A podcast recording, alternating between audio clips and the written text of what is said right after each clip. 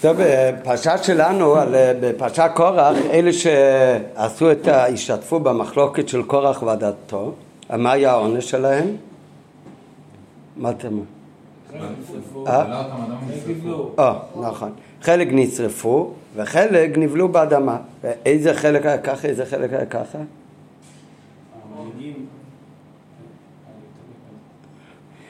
בשני עונשים נענשו קורח ועדתו. נתחיל מבפנים, מתחילת השיחה. אה? שני עונשים נענשו קרח ועדתו על מחלקותם כנגד מי שברי. את כל אדם אשר לקרח ובכלל דתם ואווירם בעלה הארץ. כל המשפחה, אנשים שהיו קשורים לקרח, מה הם היו? רובם לווים. וגם דוסון ואבירום, הם לא היו לווים, הם היו אבל קרובים, אוי לרשע לשכינו. ודוסון ואבירום, הם נבלעו בארץ, וירדו הם וכל אשר להם חיים שואלה, אומר הפסוק.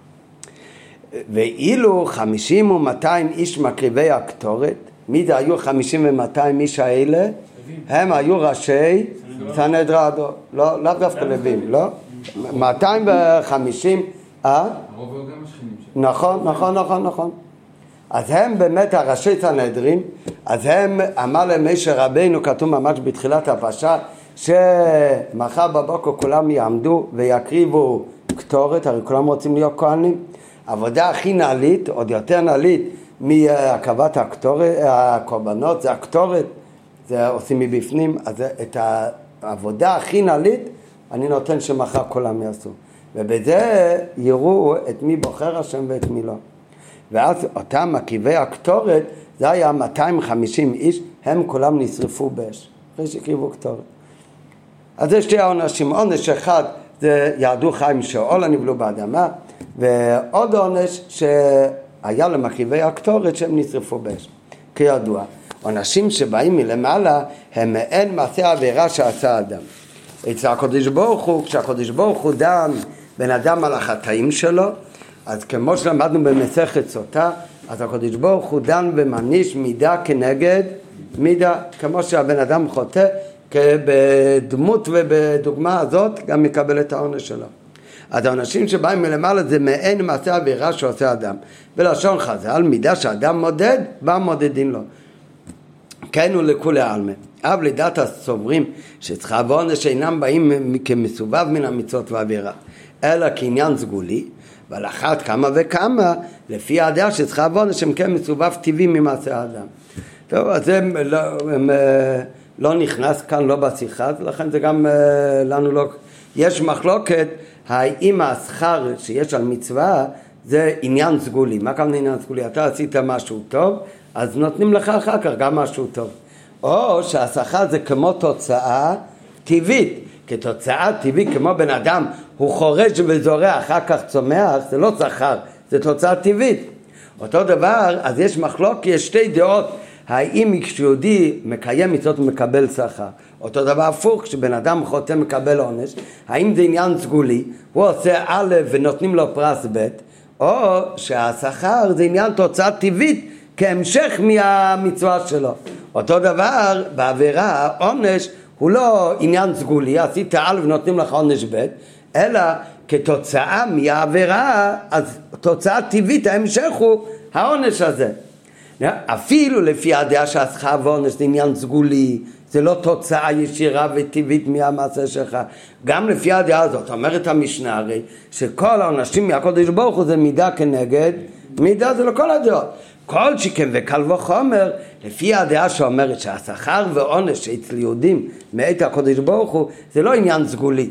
זה לא כמו ילד מתנהג יפה בכיתה, נותנים לו סוכריה. זה עניין סגולי, עשית דבר אחד טוב, אני נותן לך דבר אחר טוב. אבל גם לפי הדעה הזאת, מהקודש ברוך הוא, השכר ועונש זה מידה כנגד מידה.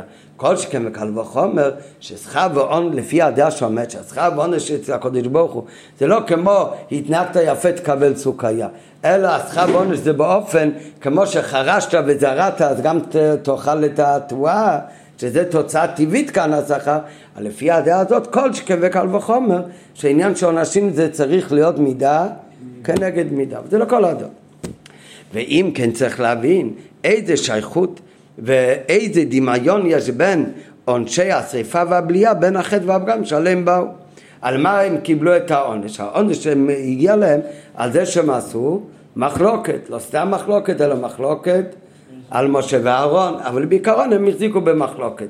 אז אם ככה, מה צריך להיות העונש? איזשהו עניין שהוא גם מידה כנגד מידה. אז זו השאלה, איזה עניין של מידה כנגד מידה יש בזה שבתור עונש על מה שהם עשו מחלוקת, חלק מהם נבלעו באדמה, כורך ועדתו, וחלק מהם, ה-250 ראשי סנהדרין, שהם נשרפו בקטורת. איפה כאן המידה כנגד מידה בלהצטרף על ידי אש הקטורת או להיבלע בתוך האדמה? אז זו השאלה איפה רואים כאן העניין של מידה כנגד מידה. בנוגע לעונש הבליעה, וירדו חיים שוילו, היה מקום לבאר בפשוס, מכיוון שהם ערערו, הערעור שכבר ועדתו, על המינוי של מישה, מה הם טענו? הם טענו שכל המעשים עשה משה מליבו. ככה הרי מביא רש גם בתחילת הפרשה, שקרח היה לו איזשהו הסבר הגיוני, שאם באמת מוישה קיבל גדולה כזאת, אז הבא בתור שאמור לקבל גדולה, זה באמת קרח, והיה לו בזה איזשהו הסבר. ומכיוון שזה לא ככה, אלו מינו לנשיא שבט קהת, כמו שרש"י מביא בתחילת הפסוק, פרשה את אליצוף, מישהו יותר צעיר ממנו, שהיה מהבנים הקטנים יותר מהמרום הקטן שבבנים. אז אם ככה הוא אומר, זה לא יכול להיות הרי, לפי ההיגיון זה לא עובד, זה לא הוגן. אז אם ככה, בטח הכל בדע משה רבנו מליבו. אז כמו שאת זה הוא החליט על דעת עצמו, אז גם זה שהוא לקח לארין את הכהונה הגדולה, הכל משה רבנו החליט על דעת עצמו, זה הערעור שלהם. וזה היה מתוך מטרה להתעלות על ידי מחלוקת זו לכהונה. ומה הם רצו לגרום על ידי כך? שבזה שהם יסיתו כך את כל העם ויגידו אם ככה הכל הוא בדם ליבו אז לאו דווקא שמגיע להם הכהונה ולכן קרח רצה באמת לקחת כהונה לעצמו והם רצו, ומה זה הכהונה? הכהן הוא מנוסה מכולם אז הוא יותר גבוה נו, אתם רציתם על ידי הערעור על משה רבינו לקחת כהונה לעצמכם, להתנסות, אז מידה כנגד מידה מה מגיע להם? לרדת ללמטה. כן, המידו כנגד מידו, גם בסוטה באמת. זה היא לבשה בגדים יפים, אז מלבישים לה בגדים לא יפים. זה, המידו כנגד מידו גם יכול להיות בעונש הפוך ממה שהיה. אז גם כאן יכול להיות שזה כאן המידו כנגד מידו. הם רצו להיות כהנים, להתנסות על עם ישראל. אז תמורת זאת, מה היה העונש שלהם? לא רק שלא התנסו, אלא נבלעו בתוך האדמה. הרי תמורת זאת ננשו בתכלית הירידה שירדו חיים שאולה. אותו דבר אפשר לומר אולי בעניין של עונש השריפה. מפשטות הכתובים משמע שעונש השריפה בא כתוצאה מהפעולה שהם הקריבו את הקטורת. הקרבת הקטורת למי היה מיועד? רק לכהן, רק כהן אחד יכול להקטיר קטורת. והם רצו כולם לעשות עבודת הכהונה, ולכן הם כולם הקריבו קטורת, במקום אחד, 250 אנשים הקריבו קטורת. נו, אז הקטורת זה הרי עבודה שקשורה לאש, צריך לה... איך הקריבו את הקטורת? הביאו מהאש עם גחלים על המזבח, ואחר כך על האש, על הגחלים, פיזרו את הקטורת. אז הקטורת זה עבודה שקשורה לאש, אבל זה היה עבודה שבאמת הייתה אסורה להם, כי הם לא היו כהנים. אז לכן תמורת זאת הם חיפשו להקטיר קטורת עבודת אש, שהוא אש זרה, הוא באמת לא ראוי להם. אז מידו כנגד מידו הם נשרפו באש. אז...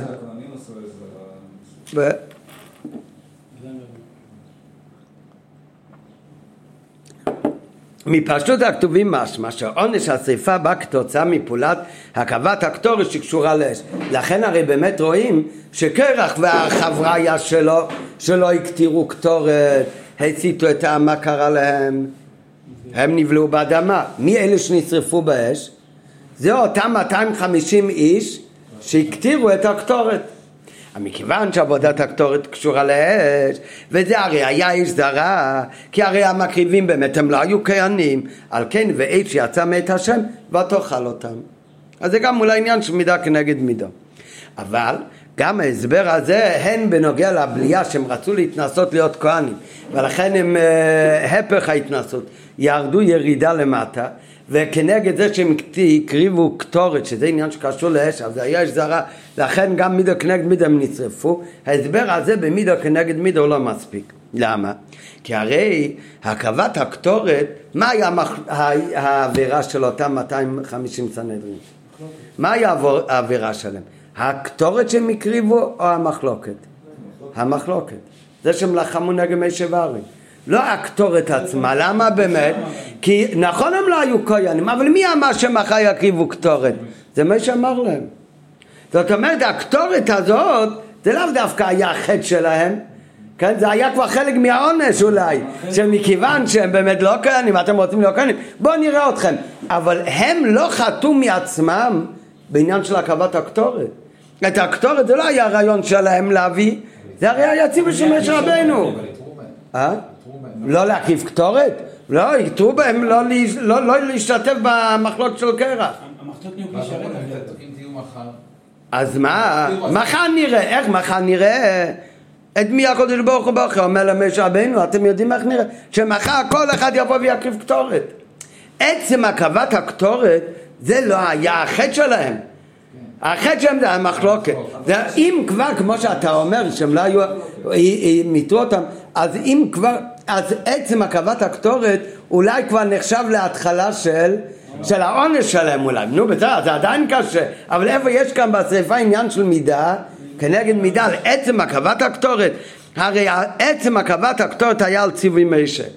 והן אמת שמטרת הדבר היה באמת לברר על ידי זה מי האיש אשר יבחר השם הוא הקדוש וכולכם עובדים אז הוא יתראה בהם. אבל עדיין אין לכך לכאורה כל שייכות לעיקר החטא שלהם. לא זה היה עיקר החטא שלהם. מה עיקר החטא שלהם היה? זה המחלוקת כמו שמודגש גם בפסוק הזה גופה אחרי שהם נשרפו כתוב בפסוק מי הם אלה שנשרפו? החוטאים האלה בנפשותם שפירשו, פירושו מביא רש"י, מה הכוונה אם חטאו על נפשותם? אומר רש"י שנעשו פושעים בנפשותם, למה? שנחלקו על הקדוש ברוך הוא, בגלל המחלוקת. לא בגלל הקטורת, רש"י לא אומר שהם חטאו על נפשותם, הם לבד גרמו לעצמם בגלל שהקריבו קטורת, רש"י אומר הם גרמו לעצמם בגלל שעשו מחלוקת, נחלקו על הקודש ברוך הוא.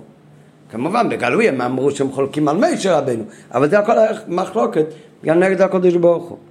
ועוד זאת, מהמחטות של המקריבים, ציווה הקודש ברוך לעשות ריקויי פחים צפו למזבח. מה עשו עם המחבטות שעליהם הקריבו כל ה-250 איש את הקטורת? מה עשו עם הנחושת? את זה שמו באש, ועם זה עשו אחר כך ציפוי למזבח, למזבח החיצון שהיה במשכון. אז למה באמת? כתוב שזה יהיה אות וזיכרון, למה? שזה עשו מאלה שנחלקו על הכהונה. לא כתוב, זה יהיה אות וזיכרון שאסור להקריב קטורת אם אתה לא... כתוב, זה אות וזיכרון, זה עשוי מאלה שנחלקו על הכהונה. אם אומרים שהשריפה באש זה מידו כנגד מידו על מה? על הקטורת. אז זה בכלל לא אזהרה לאלה שנחלקו נגד הכהונה, זה בכלל על הקטרת הקטורת. אלא מה? סימן שבאמת כל השריפה, כל העונש היה לא על הקרבת הקטורת אלא על המחלוקת. לכן באמת עכשיו כל מי שמסתכל על המזבח מיד רואה כאן ציפוי נחושת, אומר זה נעשה מאלה שהם עשו מחלוקת נגד כהונה, ואף אחד יותר לא יעז יותר לחלוק על הכהונה. אז סימן שעיקר העניין כאן, העונש, הוא לא היה על עצם הקרבת הקטורת, אלא הכל היה כדי להזהיר על אלה שנחלקים על הכהונה. זה עניין המחלוקת. אז אם זה היה בגלל האש של הקרבת הקטורת, אז נמצא שעיקר חסר מן האות, אז סימנו על כך שהעונש הוא מפני שנחלקו, הרי מה אומרים? שזה עונש על אלה שמה? שנחלקו על הכהונה. זה עונש על מה שנחלקו על הכהונה, זה עונש על מה שהקריבו קטורת זרה.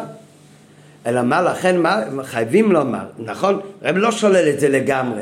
יש עניין במידה כנגד מידה. רצית להיות כהן גבוה, תרד לירד, ירידה אחרי ירידה חיים שאולה. מקרפתו קטורת זרה שקשור לאש, גם תישרף באש. יש בזה גם עניין של מידו כנגד מידו, אבל לא יכול להיות שזה כל העניין של מידו כנגד מידו, כי עיקר החטא שלהם, בטוח עיקר החטא שלהם היה מחלוקת. כן, בפועל הם נחלקו על הכהונה, בפעם הם הקריבו קטורת זרה, העיקר אבל זה היה זה שהם החזיקו במחלוקת. ולכן גם בירידה לשאול וגם בזה שהם נשרפו, בשתיהם צריך להיות ביטוי של מידה כנגד מידה גם על עניין ובעיקר על עניין המחלוקת. רגע, אבל למה, למה דווקא השרפה היא חייבת להיות כעונש על החטא ולא כי הם הקטירו כתובת זרה מצד זה שעצם מי שמקטיר כתובת זרה נו, אז זהו הרי מה שהוא הביא כאן בסוף, שכתוב במפורש שהמחטות האלה יהיה לאות לזיכרון, שיאמרו אלה הם מאותם שנחלקו על הכהונה.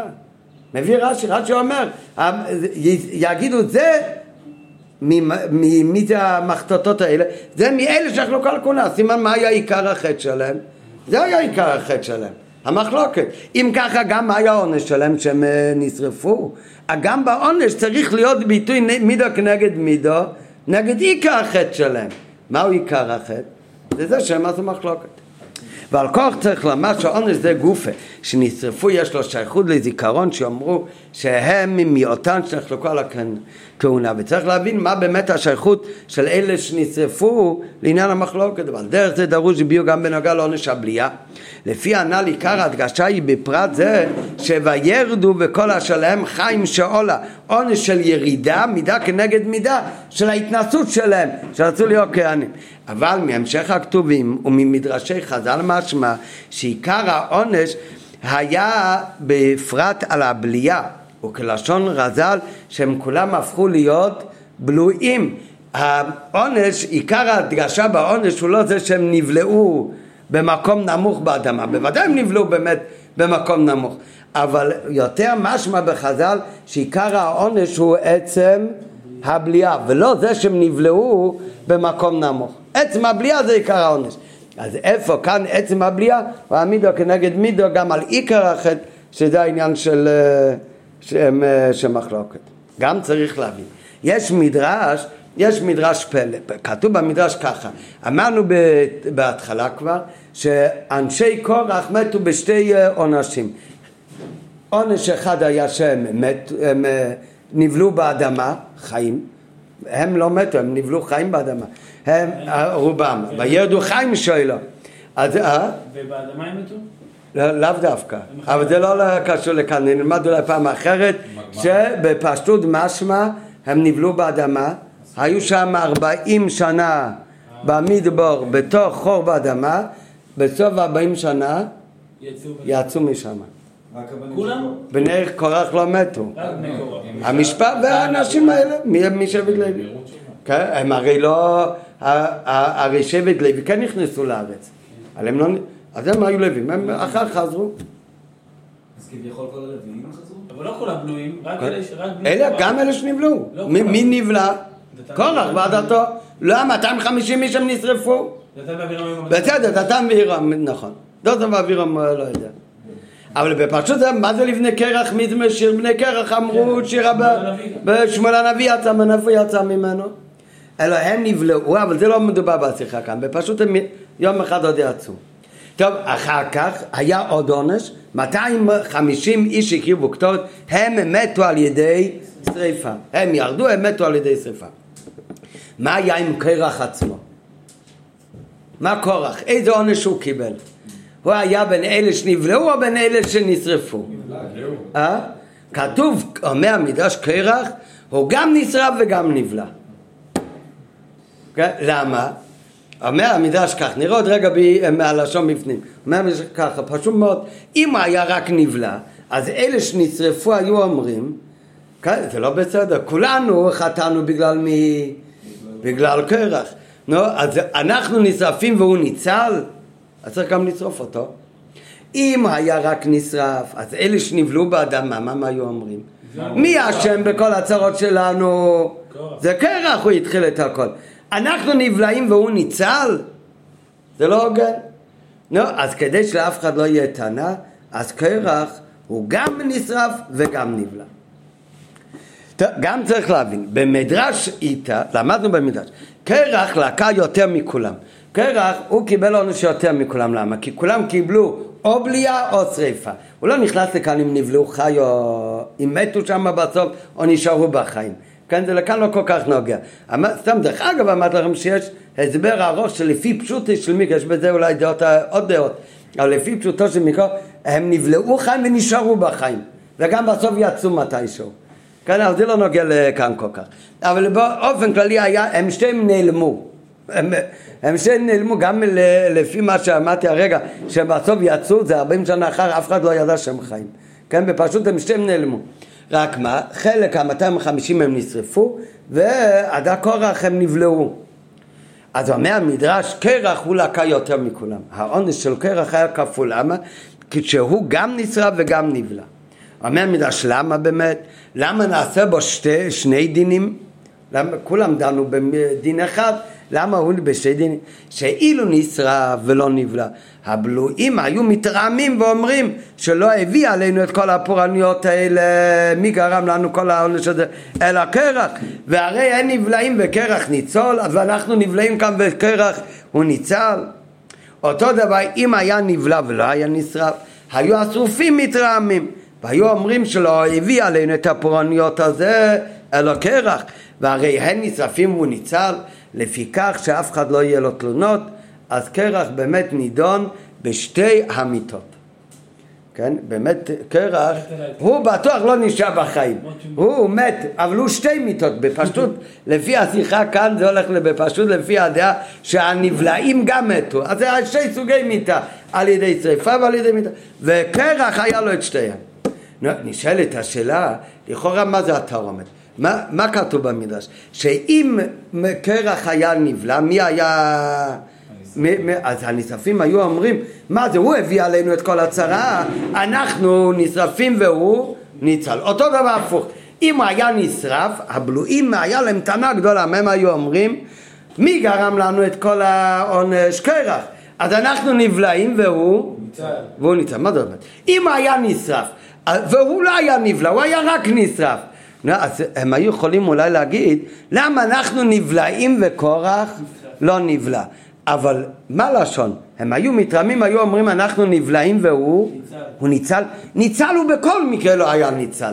גם אם היה קורה לו רק דבר אחד, בפרט לפי הלשון כאן, שתי מיטות, הוא היה מת, ניצל הוא כבר לא היה ניצל. אז אולי היה, אולי היה טענה, למה הוא לא היה איתנו באותו סוג עונש? אבל אנחנו נשרפים והוא ניצל, ניצל הוא לא ניצל. כן, הוא גם כן מת, מה אכפת לי איך הוא מת? זה לשון קצת מוזרה, לכאורה גם אם היה נידון רק במיטה אחת גם אם נאמר שהנשים במיטה אחרת היו יכולים לטעות שזה לא מספיק, מגיע לו יותר, מגיע לו גם העונש שלנו. באומרם שהעונש חמור, שהעונש שהם קיבלו זה יותר חמור מהעונש שלהם, אבל עדיין אין שום מקום לטענה שיגידו שהוא ניצל, כי בטוח שניצל קרח, גם אם היה קורה לו רק דבר אחד, בטוח הוא לא היה ניצל. בכל מקרה היה נענש בעונש של מיטה אחרת. כן, לפי השיחה הזאת כל העונשים היו קשורים למיטה. או מיטה בבליעה או עונש במיטה בצריפה. כן? אבל אם ככה, אז מה זאת אומרת שהוא היה צריך לקבל את שני העונשים ביחד, שלא יגידו שהוא ניצל. ניצל הוא בכל מקרה לא ניצל. הרי הרבה יכולים להגיד שהוא לא קיבל עונש חמור כמו... נו בסדר, אז מה, הם דואגים עכשיו לתיקון של קרח? על התיקון של קרח זה לא התרעומת שלהם. הם לא רוצים תיקון של קרח, הלשון כתוב שהם היו מתרעמים כי היו אומרים מי הביא לנו את כל הצרה הזאת? קרח, אז מגיע לו יותר עונש. כן, הם לא דאגו לתיקון שלו. כן, אז זו השאלה, להגיד לי להינצל, להינצל הוא לא ניצל. אה? אז הם אומרים, הוא, תיקן את אה, דרכיו ואנחנו פה... הוא לא תיקן, מה קשור תיקן? הם לא רוצים את התקנות שלהם, הם רוצים שיקבל עונש שכל הפחות כמוהם. נכון, אז יש להם טענה. אבל הלשון זה שאנחנו נשרפים והוא ניצל. איזה והוא ניצל? אה? ניצל מעונש. מה זה משנה? אז יש לו משהו אחר. היו צריכים להגיד, מה זה אנחנו נשרפים והוא נבלע. כן, זה לא מה שכתוב במדרש. מה שאומר שהבלויים היו אומרים אנחנו נבלים והוא נשרף. כן, אומרים והוא ניצל. טוב, ויומן בהקדם הביור, מה הייתה הנקודה של מחלוקת קרח? התירוץ על השאלה זה מגיע רק בעוד עשר uh, סעיפים של השיחה, ממש בסוף. רוב השיחה, רוב השיחה כאן בא להסביר בכלל מה היה המחלוקת של קרח, שיש על זה הרבה הרבה הסברים בלקוטי שיחו ועל פי חסידות, הרי לפי כולם, גם בפירוש הפשוט של המקרא, לפי רוב המפרשים, החטא של קרח זה לא היה רק כפשוטו שהוא חיפש כאן לריב נגד משה רבינו ורצה. כן, לפי, כולם אומרים שקרח הוא חיפש הפוך, מה, מה היה, על מה הוא רב? הוא רב על כסף? שיהיה לו, רב להיות כהן, רצה לעבוד את הקודש ברוך הוא. כן, במה הוא קינא? בעבודת השם. כן, וגם אה, הם, אה, הם, כמו שגם רש"י מביא, שקרח ראה ברוח הקודש, היה יהודי בעל רוח הקודש. כן? אז הוא ראה ש, שיצא ממנו בן אדם שהוא שקול, כמו משה וארן. כן? אז זה לא היה כל כך פשוט. אז מה היה המחלוקת של קרח? אז רואים בזה דבר מעניין.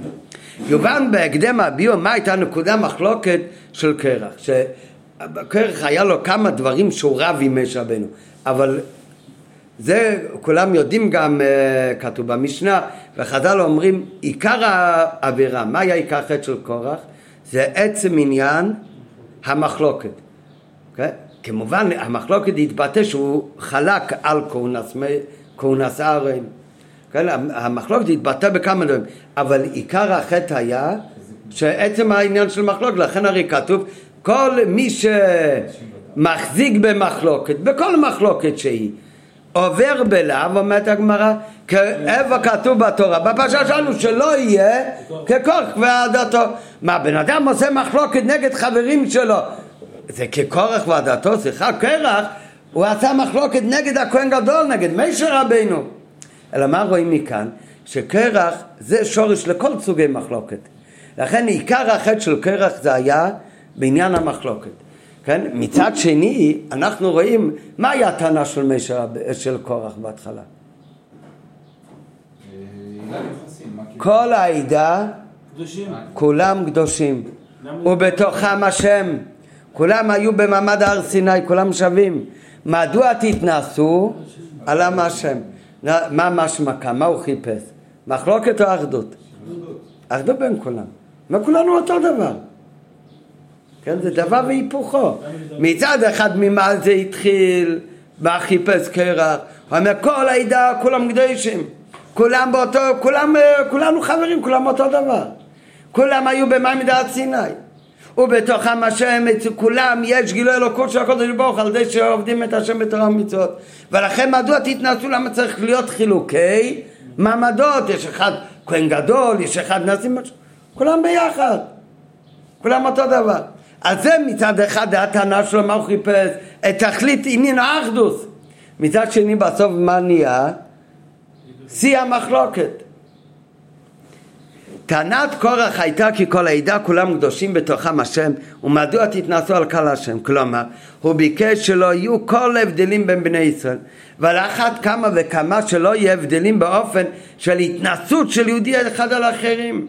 כן, יכול להיות לפעמים הבדל, יש, הבדל, יש לפעמים הבדלים, אחד עיקר העבודה שלו זה בקו החסד, אהבת השם, אחד עיקר העבודה שלו זה ביראת השם, זה גם עניין של הבדלים, אבל זה לא הבדל של התנסות, קרח אמר בכלל שכולם צריכים להיות שווים, כל, כל עם ישראל הם אה, אותו דבר, כולם אה, שמעו מת השם, ויותר מזה בוודאי שלא צריך להיות הבדלים באופן של התנסות כן? זה לא סתם הבדלים שיש כל אחד עבודה שלו. ההבדל בין ארן לבין כל עם ישראל זה היה הבדל שבין ארוך בכלל. עבודה שעושה ארן הוא קודש קודשים זה הוא כהן גדול איפה שהוא נכנס לקודש קודשים יהודי אחר ייכנס לשם הוא מת בידי שמיים זאת אומרת זה הבדלים, הוא כזה קדוש שיכול להיות בקודש קודשים ומישהו אחר הוא בכלל לא יכול להגיע לדרגה כזאת של קדושה כן, אז למה, למה יש כאלה? זה כבר לא סתם הבדלים, זה הבדלים של התנסות. אז על זה מה שהוא אומר, לא התנסות של גאווה, התנסות אמיתית, הוא באמת מנוסה. אבל זה היה הטענה של קרח, שמכיוון שכל עם ישראל קדושים, למה לא צריך להיות כל ההבדלים? ובוודאי שלא צריך להיות הבדל של התנסות של יהודי אחד על האחרים. ולכן, לפי דעתו, זה מה היה, שהיה הטענה של קרח, דווקא באופן כזה יהיה אחדות אמיתית בין בני ישראל. מה, זה היה התחלה הטענה של אה, קרח. אז מה הוא חיפש? הוא סך הכל חיפש אחדות, בואו נעשה אחדות בין כולם. אה? לא יודע, זה הרי שאלה ידועה, הוא אומר כולם קדושים, וחז"ל אומרים שהוא בעצמו גם רצה להיות, כן, גם אתה רוצה להיות. אז כתוב על זה, שהוא רצה להיות באופן אחר, אבל זה לא נוגע לכאן, הרי בפסוק לא כתוב שהוא, שהוא אומר רק אני אהיה כהן גדול במקומו. הוא, אבל זה היה הטענה הראשונה שלה. אז אם מסתכלים בפשטות, בפשוט ישמעו אתה קורא את הפסוקים. הוא לטענתו מה הוא חיפש? הוא חיפש סך הכל לאחד בין כל בני ישראל. אל תעשה שהוא חשוב יותר, הוא חשוב פחות, שיהיו כולם, כולם חברים. כן, כמו ב... ב... הם, אין חילוק, הם לאו, הם הקומוניזם, אין חילוקי מעמדות. כולם אותו דבר, כולם חברים. כל אחד גם קורא לשני חבר, לא? ככה אצל... כן, בסוף גם שם, כמו, זה עשה את החורבן הכי גדול, כן, שם היה הכי הרבה לא שווה. אבל זה אצל קרח היה מצד, הפוך מצד קדושה, מכיוון שבית חומה שהם, מצד זה כל עם ישראל, כולם קדושים, לא צריך להיות הבדל עם מעמדות. אולם מה אומרת התורה? שמה שהוא חיפש לפי דעתו האחדות, אז טענתו והנהגתו של קרח, מה זה היה? זה באמת היה הפך גמור מן האחדות. מה בפועל הוא עשה? זה גרם עניין של מחלוקת. מחלוקת. כמו שהתרגום על המילה ויקח קרח, אומר התרגום והתפל הקרח. מה זה והתפלק? הוא עשה פילוג. כן, הוא עשה מחלוקת. עד שמחלוקת זו נעשתה שם לכללות עניין המחלוקת. כל המחזיק במחלוקת כל מי שעושה מחלוקת, לא משנה איזה מחלוקת, הוא עובר בלאו שנאמר ולא יהיה כקורח וכעדתו. אז מה שכלפי חוץ היה נשמע טענה של אחדות, אז באמת הטענה הזאת של האחדות זה היה גורם, וזה בפועל אומרת התורה זה לא שום אחדות, זה באמת מחלוקת, לכאורה. איך יכול להיות כזה דבר? איך ייתכן שהדרישה לאחדות בין בני ישראל, שזה יהפוך למחלוקת. ולא סתם מחלוקת, המחלוקת הכי גרועה, הסמל של מחלוקת, שכל מריבה הוא עובר עליו כשלא ככרך וכדתו. במחלוק באופן גרוע כל כך, עד שכל מחלוקת שתהיה בין בני ישראל, הכל נקרא על שם מחלקת של כרך. הביאו בזה מרומז בתשובה של משה רבינו. משה רבינו אמר להם שכשהם הגיעו ועשו את המחלוקת ועם כל התרומת, אומר להם משה רבינו עכשיו ערב מתי נדע? בוקר, בוקר וידע השם את אשר הוא בוחר. כן? מה הוא אמר? בפשטות הוא אומר לו עכשיו ולא מחר בבוקר. גם מביא רש"י שהוא עדיין רצה כל הלילה להשפיע עליהם שיחזרו בתשובה ולהפסיק את המחלוקת. אבל בנוסף לזה פשוט שיהיה עוד זמן שאולי הם יחזרו בתשובה, משה רבנו לא מתייש מאף אחד, גם לא ממי שלוחם נגדו, אז יש בזה גם, במילים האלה, בוקר וידע השם, בזה גם מרומז התשובה על הטענה של קרח. על הטענה של קרח שהוא טען, מה שגרם למחלוקת, אבל הוא טען בהתחלה שזה עניין של אחדות, שכל העדה כולם קדושים, כולם שווים, אז על זה אמר למשה רבינו בוקר וידע. יש ערב ויש בוקר. ושתי הדברים נברא על ידי הקודש ברוך ויהי בוקר. ובן אדם לא יכול לשנות את ההבדלה בין אור וחושך. בן אדם לא יכול לשנות את ההבדלה בין יום ולילה. וזה, למה זה ככה? כי ככה הקדוש ברוך הוא, כדי שיהיה יום אחד שיהיה שלמות, זה דווקא נעשה על ידי שיש גם ערב וגם, וגם בוקר. דווקא באופן כזה. אז בדיוק כמו ברקע ויודע, אומר המדרש, ורש"י מביא את זה בפירושו על התורה, שמשה רבינו אמר להם גבולות, חילק הקדוש ברוך הוא בעולמות. ויכולים אתם לערב יום בלילה? אתם יכולים לעבור את הגבול בין יום ולילה, לערבב את היום ולילה? זה אי אפשר לערבב ביניהם. למה באמת? כי יש הגבלה, מי עשה את ההגבלה בין יום ללילה? זה הקודש ברוך הוא. וכמו שאתם לא יכולים להרוס את המחיצה שמבדילה את ההגבלה בין יום ולילה, אז אותו דבר כמו שכתוב בתחילה ויהי בוקר ויבדל אלוקים בין האור ובין ויבדל אלוקים בין האור ובין החושך אותו דבר גם הבדיל הקודש ברוך הוא עשה עוד הבדלות הבדיל הקודש ברוך הוא בין ישראל לעמים זה גם הבדלה. היי, כולם בריאה של הקודש ברוך הוא. נכון, הכל בריאה של הקודש ברוך הוא. אבל ביחד עם זה שזה הכל בריאה של הקודש ברוך הוא, הקודש ברוך הוא עשה גבול שיש עמים ויש בני ישראל. ואסור להם אפילו להתערבב. צריך להיות מחיצה מבדלת בין, בין ישראל לעמים. ואי אפשר לעשות, לערבב את ההבדלה שהקודש ברוך הוא עשה בין יום ולילה. בין אור לחושך, אי אפשר לעבור את המחיצה שמבדילה בין ישראל לעמים, ואותו דבר יש גם כן מה שהקדוש ברוך הוא הבדיל בתוך עם ישראל. מה הבדיל בתוך עם ישראל? כהנים, לווים וישראלים. אז גם זה אי אפשר. כן, כמו שאמרנו, אותו אחד שהגיע לרב, הוא אומר לרב, הרב אני רוצה שתעשה אותי כהן.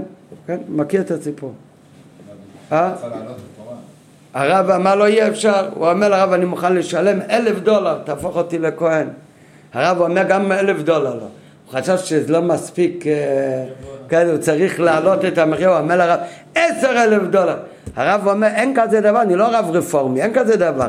אני לא יהפוך אותך גם, במאה אלף דולר אני גם לא יהפוך אותך לכהן. טוב, הוא ראה שבאמת הרב מתכוון ברצינות, טוב, במהפך נשו אומר, טוב, אני רואה ש... כאן אני כבר לא יכול אה, להפוך לכהן, תודה על הזמן שלך, הוא הולך. לפני שיוצא מהחדר הרב אומר, טוב תשמע, שמעת, אני אותך, לא, גם כל כסף שבעולם תיתן לי, אני לא אעשה אותך כהן. אבל תגיד לי, מה כל כך בוער לך להיות כהן? זה, זה לא משלם לך בכלל. אתה כהן, אתה לא יכול להתעמל למתים. זה מגביל אותך במי, עם מי תוכל להתחתן. מה חסר לך בכלל להיות כהן? אתה עוד מוכן לשלם על זה?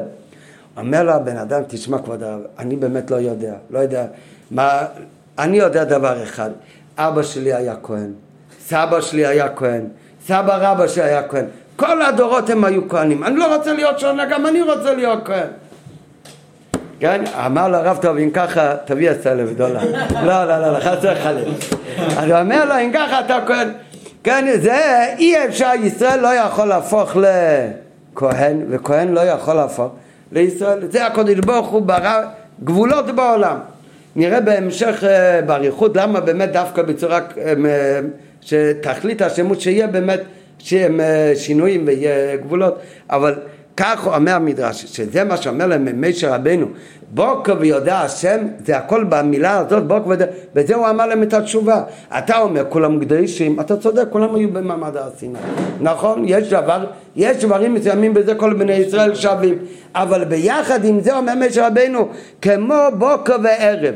זה ההגבלה שהקדוש ברוך הוא הבדיל בעולם.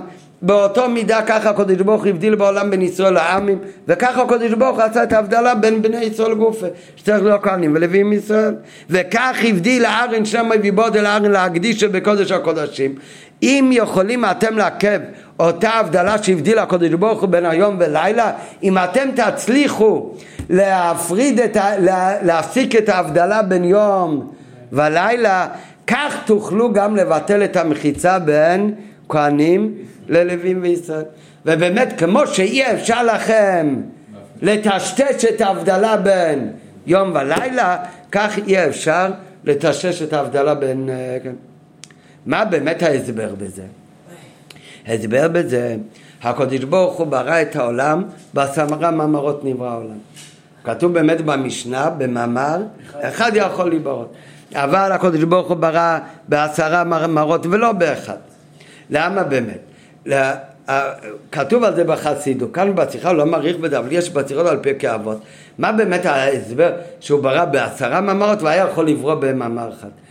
כן, והקדוש ברוך כל יכול, הוא במאמר אחד יכול, עכשיו למדנו בשייכות ומונה, שלמה יש עשרה מאמרות? כי כל דבר בעולם, המשכת הקדושה בדבר הוא לפי ערך הדבר הזה, ומכיוון שיש דברים שונים, וכל דבר החיות האמיתית שלו זה מהאור אלוקי שמהווה ומחיה אותו, והאור אלוקי שמהווה ומחיה אותו זה הדבר השם שנותן לו את הכל את החיות. מכיוון שיש דברים שונים, השוני בכל דבר, למה צומח נראה ככה, והחי ככה, והשמיים ככה והשמש ככה, כל השינויים בדברים האלה זה תלוי באור אלוקי שנותן להם אור אחר, חיות אחרת, שפע אחר, וזה מרומז באותיות של העשור המאמורית ובחילופי אותיות ותמור הכל כמו שלמדנו ממש בהתחלה בפרק ראשון של, ה... של שייכות והאמונה. אז זה הכוונה בעשר המאמרות נראה לי. אז מה זאת אומרת במאמר אחד יכול להיברות? אז אם ככה הרי צריך להיות הרבה מאמרות, הפוך. אז הרב אומר בתחילת שייכות ואמונה שאפילו עשרה מאמרות גם לא מספיק, כי אם עשרה מאמרות אז כמה דברים יש בעולם? עשר, יש יותר מעשר דברים בעולם. אז אומרת רבי באמת שיש יותר מעשרה מאמרות, יש עשר מאמרות כללים, אבל כל אחד מאותיות של עשר מאמורת יש חילופי אותיות ותמורת אותיות שמתגלגלות ב... אה? כמה שערים? רל"א שערים, למה רל"א? אה? שמענו שהסוגיה שלנו בישיבה על זה. מה זה פשוט מאוד? אה, אותיות שיכולים להתחלף, אז כל אחד יכול להתחלף עם כל אות. אז מכיוון שיש 24 אותיות באלף בית, כל אחד מהם 22 כ"ב אותיות, כל אחד יכול להתחלף א' עם ב', א' עם ג', א' עם ד', אז כמה יש? כמה, איך אתה צריך לעשות? 22 כפול 21, פשוט מאוד. למה כפול 21 ולא 22? כי האלף עם האלף הוא אותו אחד, כל אחד יכול להתחלף. אז כמה חילופי אותיות יכול להיות המקסימום? 22 כפול 21. רק מה, 22 כפול 21 לא יוצא רל"א, לא יוצא 200... אה, אה, אה? יוצא 460. נכון, רק מה, מכיוון שבאלף מתחלף עם גימל, עם כל, אחר כך גם בגימל יש עוד פעם מכולם, אז גימל מתחלף באלף, אז זה באמת כמה חילופים יש, לא רל"א, יש באמת 462, רק זה רל"א פנים ואחור, הלוך וחזור, א' בג', אחר בג' באלף, לכן זה נקרא רל"א. אמור להיות 22 עוד 21 ועוד 20 אני לא יודע מה, אני יודע פשוט מאוד, אם יש 22 אותיות וכל אחד יכול להתחלף עם אחד מה-21 הנוספים, אז זה פשוט מאוד, לפי חשבון זה 21 כפול 22. כן? זה יצא אולי אותו דבר ממה שאתה אומר. לא, הוא מדבר על צירופים. לא, לא, לא, שום צירופים, לא, לא, לא, לא, לא, אמרתי להתחלף, כל אחד עם מי הוא יכול להתחלף. כן, כן, פשוט מאוד. טוב, אבל זה חבל, זה ממש לא קשור כאן לתראה, זה דרך אגב. אבל מה, אבל למדנו, כתוב בתחיל של הרממון, מה זאת אומרת? עשרה מאמרות לא מספיק. צריך, כפי מספר הדברים שיש, בעולם, יש מיליוני דברים בעולם, אז צריך מיליוני uh, דבר השם. אז מה הוא אומר? שבאמת יש מיליוני, רק מה? הם כולם כלולים והם ירידת החיות והשתלשלות מאותם עשה מאמרות כללים. אז מה הכוונה שהיה יכול להיברות במאמר אחד? כתוב, הקדוש ברוך הוא יכול, יכול במאמר אחד לברוא עולם עם, גם עם כל הדברים האלה. אלא מה, מה, מה ההסבר? ההסבר שאנחנו רוצים שבכל דבר בבריאה יהיה לו את התוכן מסוים שלו. ולכן אחר כך נחבר אותו גם כן לעשות לו דיר בתחתינים לא רק מצד עצם הדבר שהוא בריאה של הקודש ברוך הוא אלא שיש לו תוכן מיוחד כמו שנראה אחר כך דוגמה שאותו אפשר להעלות לקדושה. וזה נעשה באמת על ידי ריבוי מאמרות. בעשור מאמרים נברא העולם. ועל ידי חילופי ותמורת אותיות אז עד אין סוף מאמרים. לעומת זאת, מה זה במאמר אחד יכול לבר? קדוש ברוך כל יכול, יכול לעשות יש מאין, בתור רגע נהיה כל העולם, עם כל הפרטים. אבל אז מה היה קורה? שכולם נבראו ממה? מאותו מאמר. ממאמר שהקדוש ברוך הוא אומר, יהיה עולם על מילואו. אבל אז, מה היה הקשר של כל דבר עם הקדוש ברוך הוא? מה היה הקשר? בעצם ההתהוות שלו. ומה הקשר בין המים לקודש ברוך הוא? מה הקשר בין המים לאלוקות? זה שיש כאן מים זה בגלל שהשם היווה אותו, בעצם הבריאה שלו. מה הקשר בין האש לאלוקות? אותו קשר. שמה הקשר שלו? שהקדוש ברוך הוא ברא אותו. עצם התערבותו זה... אבל התכונה של אש והתכונה של מים הם גם מבטאים עניין שמקשר אותם לאלוקות. לא, גם התכונה שלהם זה מי את השם וזה מי את השם הכל אותו דבר. אנחנו אומרים אבל בסור מוריס נברו אלם כל דבר יש לו את החיות הפרטית שלו שמהווה אותו, מחיה אותו, ולכן לכל דבר יש את התכונה הפרטית שלו. אז כמו נגיד למשל, כתוב בחסידות שאש בשורש שלו, עשרה מאמרות שלו קשורים לאיזה מידה יותר? לחסד או לגבורה? גבורה. לגבורה. ולכן האש, כמו גבורה זה מלמטה למעלה, כך גם האש הוא בתנועה של העלאה מלמטה למעלה. המים, הצירופי אותיות של מים, איכשהו קשורים יותר למידה לספירת החסד. ולכן גם במים רואים שהתנועה של מים הוא לא מלמטה למעלה אלא תשים אה, מים במקום הוא יורד מלמעלה כלפי מטה, זה תנועה של חסד, הפוך מאש שהולך מלמטה למעלה. אז אם ככה, אם היה נברא כל העולם במים הריחות, אז האש היה הולך ככה והמים ככה, קדוש ברוך הוא כל יכול, אבל אז מה, מה החיבור בין אש לאלוקות? עצם הדבר הוא נברא על ידי הקדוש ברוך הוא. מה המים, מה הקשר שלו לאלוקות? זהו שהוא נברא מאת הקודש ברוך הוא. למה יש באש את התכונה שהוא הולך מלמטה למעלה? כי כך רצה הקודש ברוך הוא. למה המים יורדים מלמעלה למטה? כי כך רצה הקודש ברוך הוא. הכל אותו דבר. מה כמובן הכל אותו דבר? כמובן, היו נבראים אולי הרבה דברים, אבל התוכן פנימי של כל הדברים היה דבר אחד. העצם, המהות שלהם אז זה לא המצ... הם, כמו שאמרנו עכשיו בשייך ואמונה, שום דבר אין לו מציאות עצמית אמיתית, אלא המציאות העצמית של כל דבר הוא תלוי אך ורק בקודש ברוך הוא. ובזה היה, זה נכון בכל הדברים, בכל המציאות. אבל מה קורה? התכונה הפרטית שלו, התכונה האישית של האש, גם הוא היה מבטא איזשהו קשר מיוחד לקודש ברוך הוא. לא, זה הכל אותו דבר. יש רק שייכות כללית, שהם כולם נבראו ברצונו ובדיבורו של הקודש ברוך הוא. גם האופן שם זה גם הכל ברצונו ובדיבורו הקודש ברוך הוא. לעומת זאת בעשור מהמוריס נברוא אלוהים. אז מה נעשה? השורש של האש זה מקום אחד, על ידי ירידה בצדי שלשלוס. והשורש של המים ירד דרך צדי שלשלוס באופן, במקום, בדרך אחרת. ולכן מכאן נעשה תכונה כזאת, כאן תכונה כזאת. אז מה יוצא עכשיו? שהמים מה במים, מה הקשר שלו ל, לשורש שלו, זה לא רק בעצם מהותו, בזה שהוא קיים, אלא גם התכונה הפרטית שלו, גם מה התכונה הפרטית שלו, שהוא הולך מלמעלה למטה, גם זה ביטוי למה? זה ביטוי לחסד עליין. ואותו דבר גם כן, אותו דבר גם כן באש, לא רק עצם מהות האש, הוא ביטוי לזה שיש הקודש ברוך הוא, הקודש ברוך הוא ברא את האש, אלא זה הרבה יותר עמוק מזה. גם התכונה הפרטית האישית שלו, שהוא הולך מלמטה למעלה, גם זה מבטא עניין מיוחד, כי זה קשור לגבור, זה קשור גם כן לשורש שלו שזה עניין באלוקות.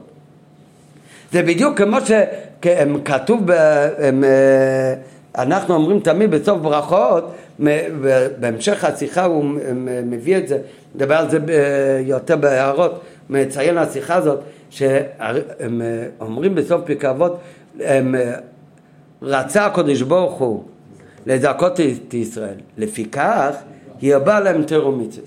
שני מה שהם רוצים, מה כתוב כאן? הקדוש ברוך הוא נתן לבני ישראל הרבה מצוות, לכן כן, למה הוא נתן לך הרבה מצוות? כן, לא סתם שאנחנו נסבול, אלא רוצה לדכות אותך. אבל כתוב בחסידות, מה באמת הפירוש כאן? מה זה הירבה להם תרומיצס?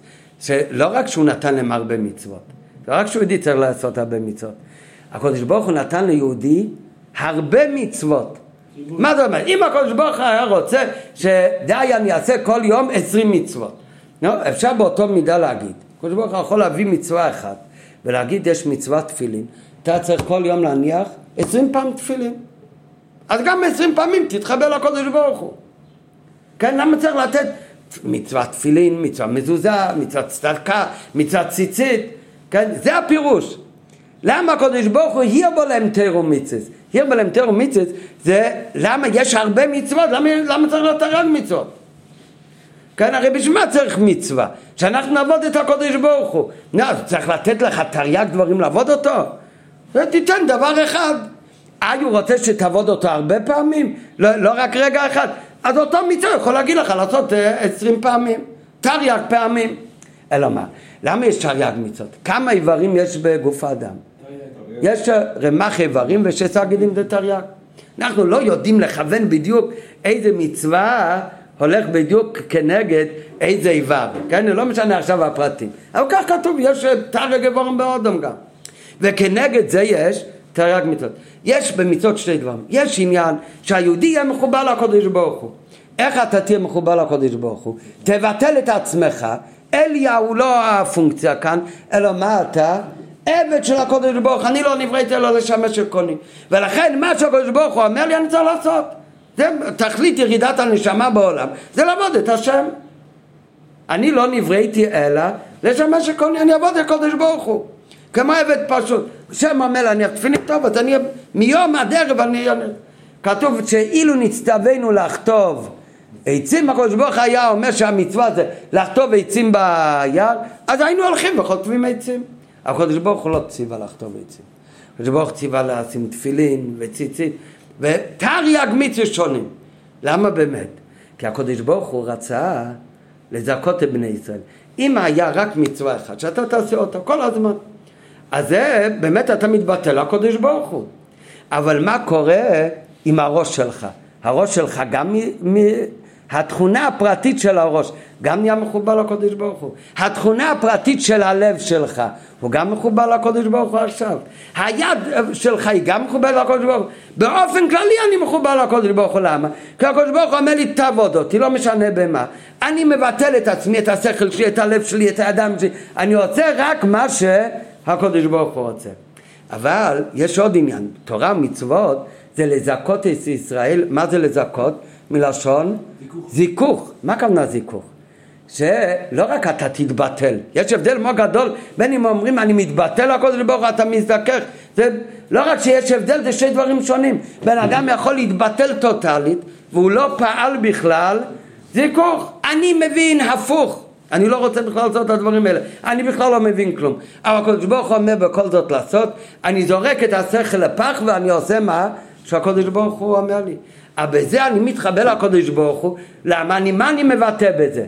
אני מבטא בזה שעצם המהות שלי, כל המהות שלי, מה זה?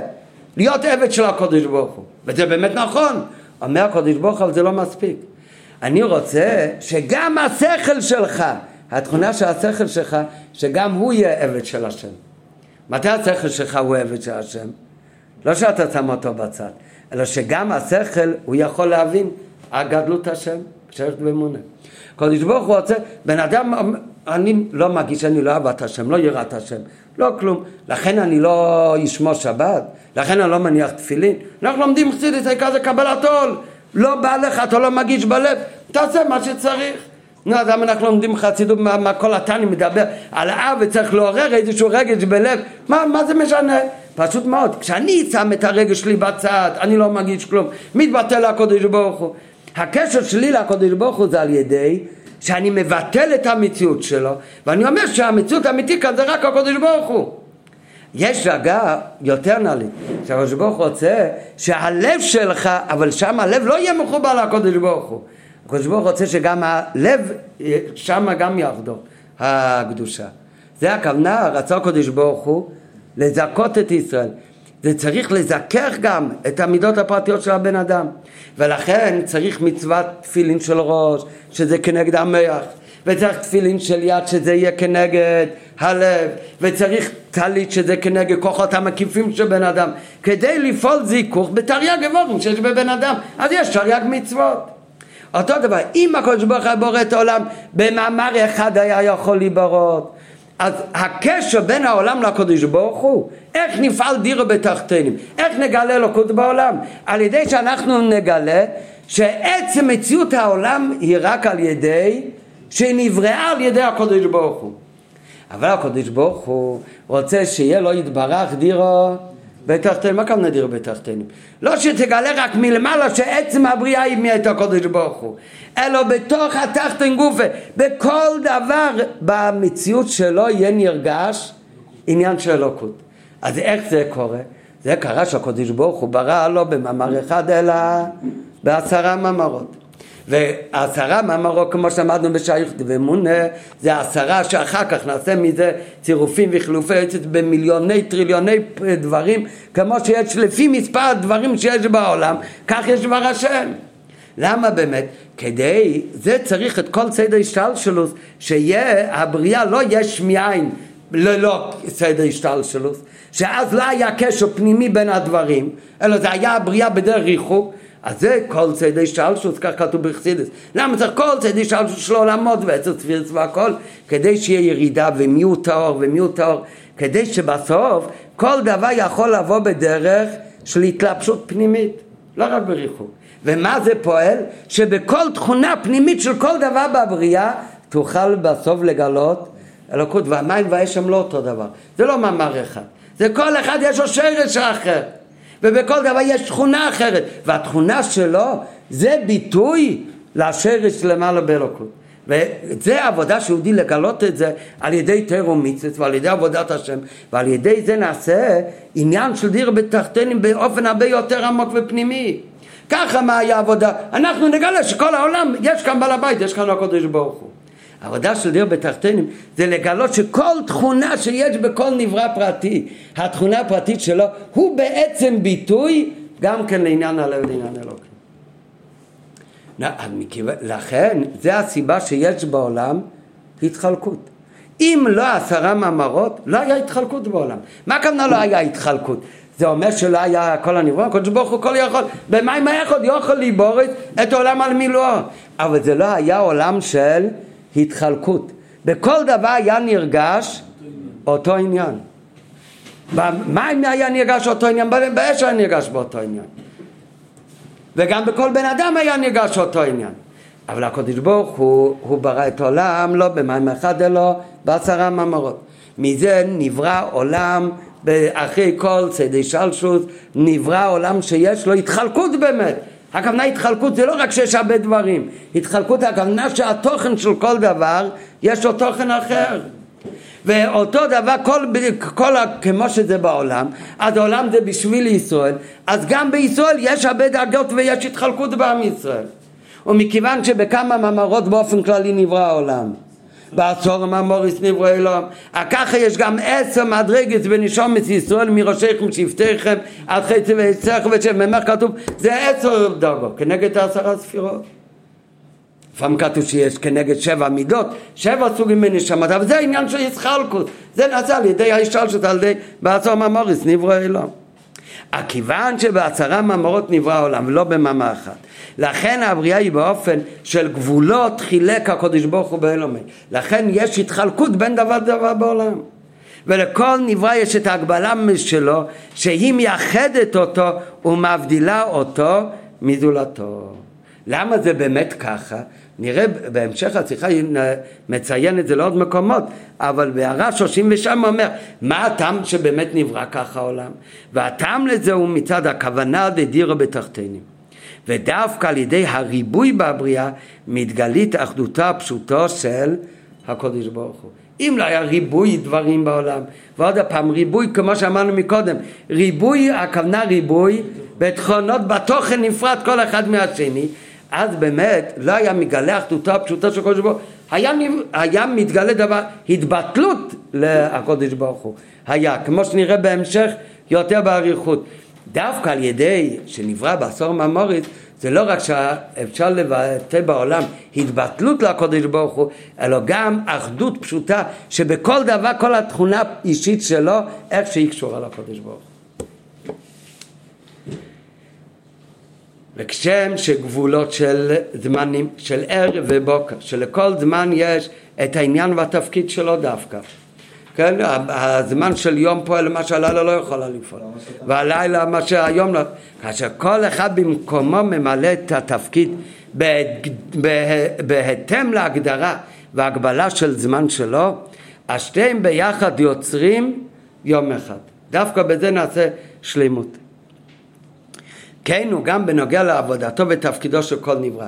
תכלית ושלמות הבריאה, כאשר כל נברא ממלא את התפקיד שלמענו הוא נברא בהגדרתו והגבלתו המסוימת. ודווקא באופן כזה נעשה שלמות בבריאה. כן? כאן הוא מדבר את זה, איך שזה מצד למעלה, זה גם בגשמיות ככה. גם בגשמיות, מישהו אמר לי, הסביר לי לא מזמן, אני לא יודע בדיוק בגשמיות איך זה עובד, שבמדבר ובג'ונגל המזג יכול להיות אותו דבר. הורידו, שרפו מקומות של ג'ונגל ורצו לזרוע, לעשות שם שדות, לא עבד. זה אחרי כמה זמן הפך להיות מדבר. אז איך זה פעם, אז איך עד שצופים את הכל, למה זה ג'ונגל? זה הרי בין ארוך, במדבר שום דבר לא חי כמעט, אין שם חי. אה, ושם בג'ונגל יש הכי הרבה, הוא אומר, כי העצים האלה גדלים גבוה, אז זה עושה צל, אז זה עושה שיכול להיות נכון, וזה משפיע אחר כך על חיים, וככה גלגל שלם, איך שהכל משפיע אחד על השני, ולכן בגלל, אבל כל אחד עושה את התפקיד שלו בכל המעגל הזה, ולכן שם הכל... ברגע שחסר דבר אחד, חסר העצים הגבוהים, באותו רגע, אז הוא לא עושה את שלו, אז אוטומטי כל ההילוך הכל קורס, הוא הופך להיות מדבר. אז זה השלמות זה דווקא שכל אחד עושה את התפקיד שלו. וזה שכל אחד יש לו תפקיד שלו ותפקיד אחר, ככה הקדוש ברוך הוא ברא בעולם. זה נוגע לתכלס הכבוד של דירה בתחתינים. בכל הדברים בעולם אותו דבר בין בני ישראל גופה.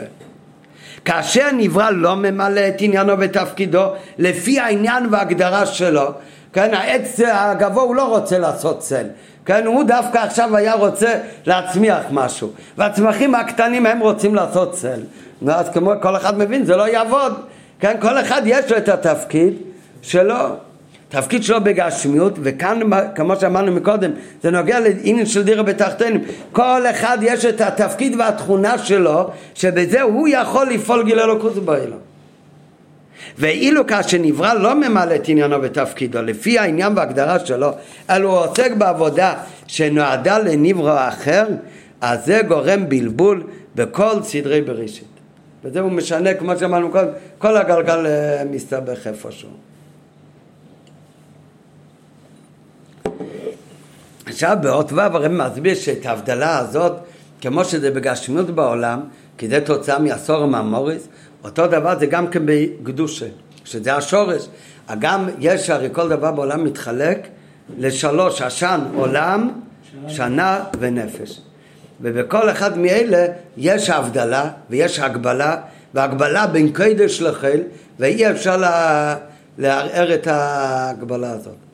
כשם שיש גבולות וחילוקים בין הנבראים עצמם, על דרך זו גם באור הקדושה שבבריאה. העניין שלמעלה מהבריאה, שהוא מצוי בבריאה, זה אור אלוקי שמתלבש בבריאה. שיש התחלקות בדרגות הקדושה, ובכל אחד משלוש הבחינות. בקדושה, באור אלוקי, שזה הקדושה שמאירה בעולם, ובאור אלוקי שמתבטא בשנה, בזמן, ובנפש, בין בני ישראל. ראשי תיבות, ישנן התחלקות בעולם. במקום לדוגמה, איפה המקום הכי קדוש? קודש קודשים. אחר יש עזרה, אחר כך יש הר הבית, אחר כך יש ירושלים, אחר כך יש ארץ ישראל. באופן כללי כמה קדושות הן, הרמב"ם מונה עשרה קדושות הן, אחד למעלה מהשני. למה באמת עשרה? כמו שאמרנו מקודם, באופן כללי הכל משתלשל מעשרה מאמרות. לכן תמיד ההתחלקות הכללית אז זה, זה עשרה קדושות הן. אז יש עשרה קדושות הן. זו למעלה מזו. על דרך זה בשנה, אז בזמן, אז יש גם כן הבדלים בקדושה. יש זמן של ימות החול, אחר כך יש שבת, אחר כך יש ימים טובים, יש חול המועד. מה הכי גבוה? יום כיפורים, זה אחד בשנה, שבת שבתון. אז יש הרבה דרגות בקדושה גם בזמן. וכן הוא גם בנפש, בכללות ישראל. לדוגמה, חלוקה כללית, החלוקה הכללית שלמדנו לפני כמה שבועות, לפני uh, שבועות, שהתורה היא תורה תליטה, היא שניתנה לעם את ליצוי, מתחלק לשלוש, כהנים לווים ישראלים. כהנים לווים ישראלים. בין הכהנים גופה יש גם כן הרבה דרגות, יש כהן אדיוט ועד לדרגה הכי גבוהה בכהנים שזה הכהן גדול יש רק אחד. אחר יש גם חלוקה כללית יותר לעשרה סוגים שבישראל. מראשיכם שבטך, מתחותי ביצחם ושם ממך. אחר יש חלוקה יותר מפורטת שזה שישים ריבו. אז כל הדברים האלה זה התחלקות בריבוי. התחלקות בריבוי לא רק בכמות, אלא כמו שאמרנו מקודם, במהות גם כן. ולא במהות שונה רק, אלא במהות מובדל בין קודש לחיל. למעלה ולמטה יותר, באופן של התנסות.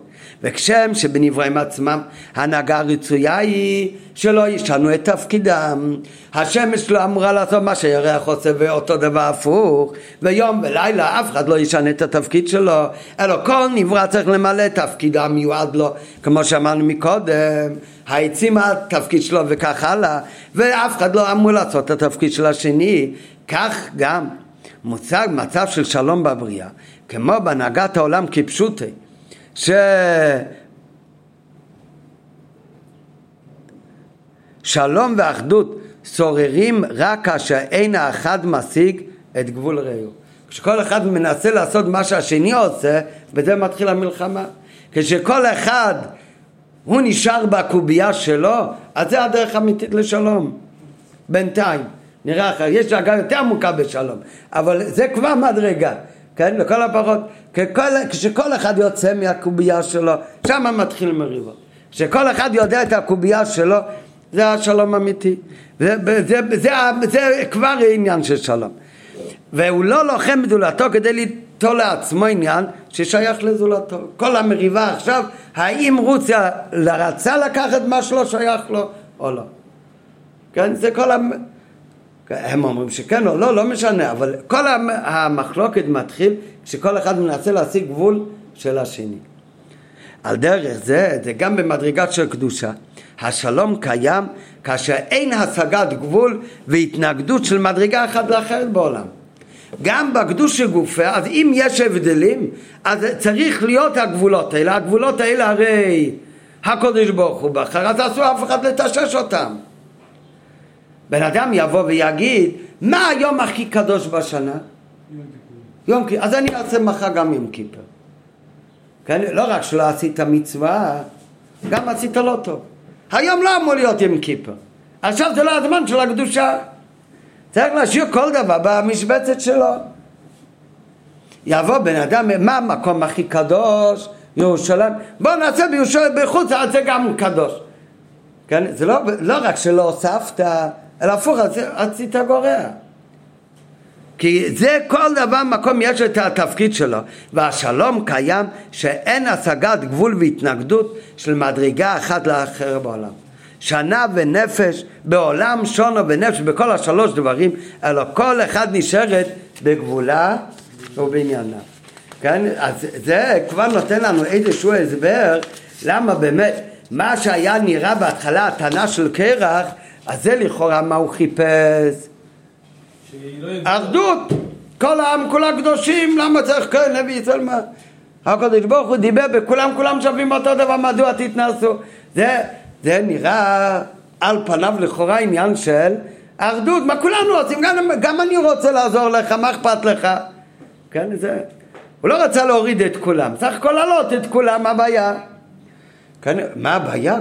הקדוש ברוך הוא קבע גבולות בעולם. ויש תפקיד של כהן ויש תפקיד של כהן גודל ואם הוא לא עושה את התפקיד שלו ככהן גודל אז בזה הוא מרחיב את הגבולות וזה אה, יכול להיות עונש מיתה בידי שמיים על דברים מסוימים. אותו דבר הפוך הישראל התפקיד שלו לעשות את העבודה שמוטלת על ישראל. לא משנה עכשיו מה זה העבודה הזאת? ולעומת העבודה של הכהן זה לא בדרגה קדושה עליונה כזאת. אבל ככה רצה הקדוש ברוך הוא זה התפקיד שלו אם הוא יעשה את התפקיד שלו, אז כמו שנראה אחר כך, אז יהיה שולם באילו. כל אחד יעשה את הקובייה שלו, הכהן את העבודה שלו. הישראל, כשהישראל יצא להתחיל לעשות עבודה של הכהן גדול, הכהן גדול של הישראל, אז בזה מטששים, אז יתחיל המחלוקת. זה לא רק מחלוקת מצד הכבוד, כי זה לא, אני רוצה, זה לא חס וחלילה. כאן מדבר, זה יוצר עניין של מחלוקת אישוש גבולות, כי זה לא מה שקבע הקדוש ברוך הוא. הקדוש ברוך הוא ברא את העולם. אז הקדוש ברוך הוא ידע, הוא עשה, קבע גם כן את ההגבלות של העולם. אז לכן כל זמן שזה הולך לפי הטבע והבריאה וההגבלות, איך שהקדוש ברוך הוא ברא, אז זה בסדר. אתה, אנחנו הנבראים. בעיר יש אחד הקדוש ברוך הוא. הנברו לא יכול לשנות את, ה, את ההגבלות שעשה בעיר.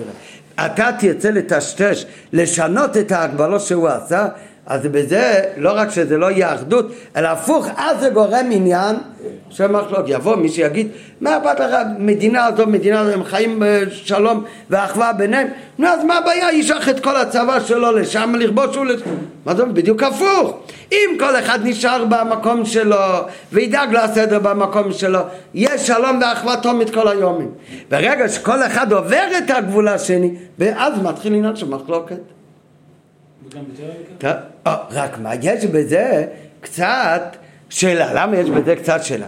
כי יש דברים, הקדוש ברוך הוא עשה הגבלות בין זמן של קודש זמן של קודש קודשים, מקום של קודש, מקום של קודש קודשים, בני אדם של קודש, בני אדם של קודש קודש קודשים, הכל בעולם של הנפש.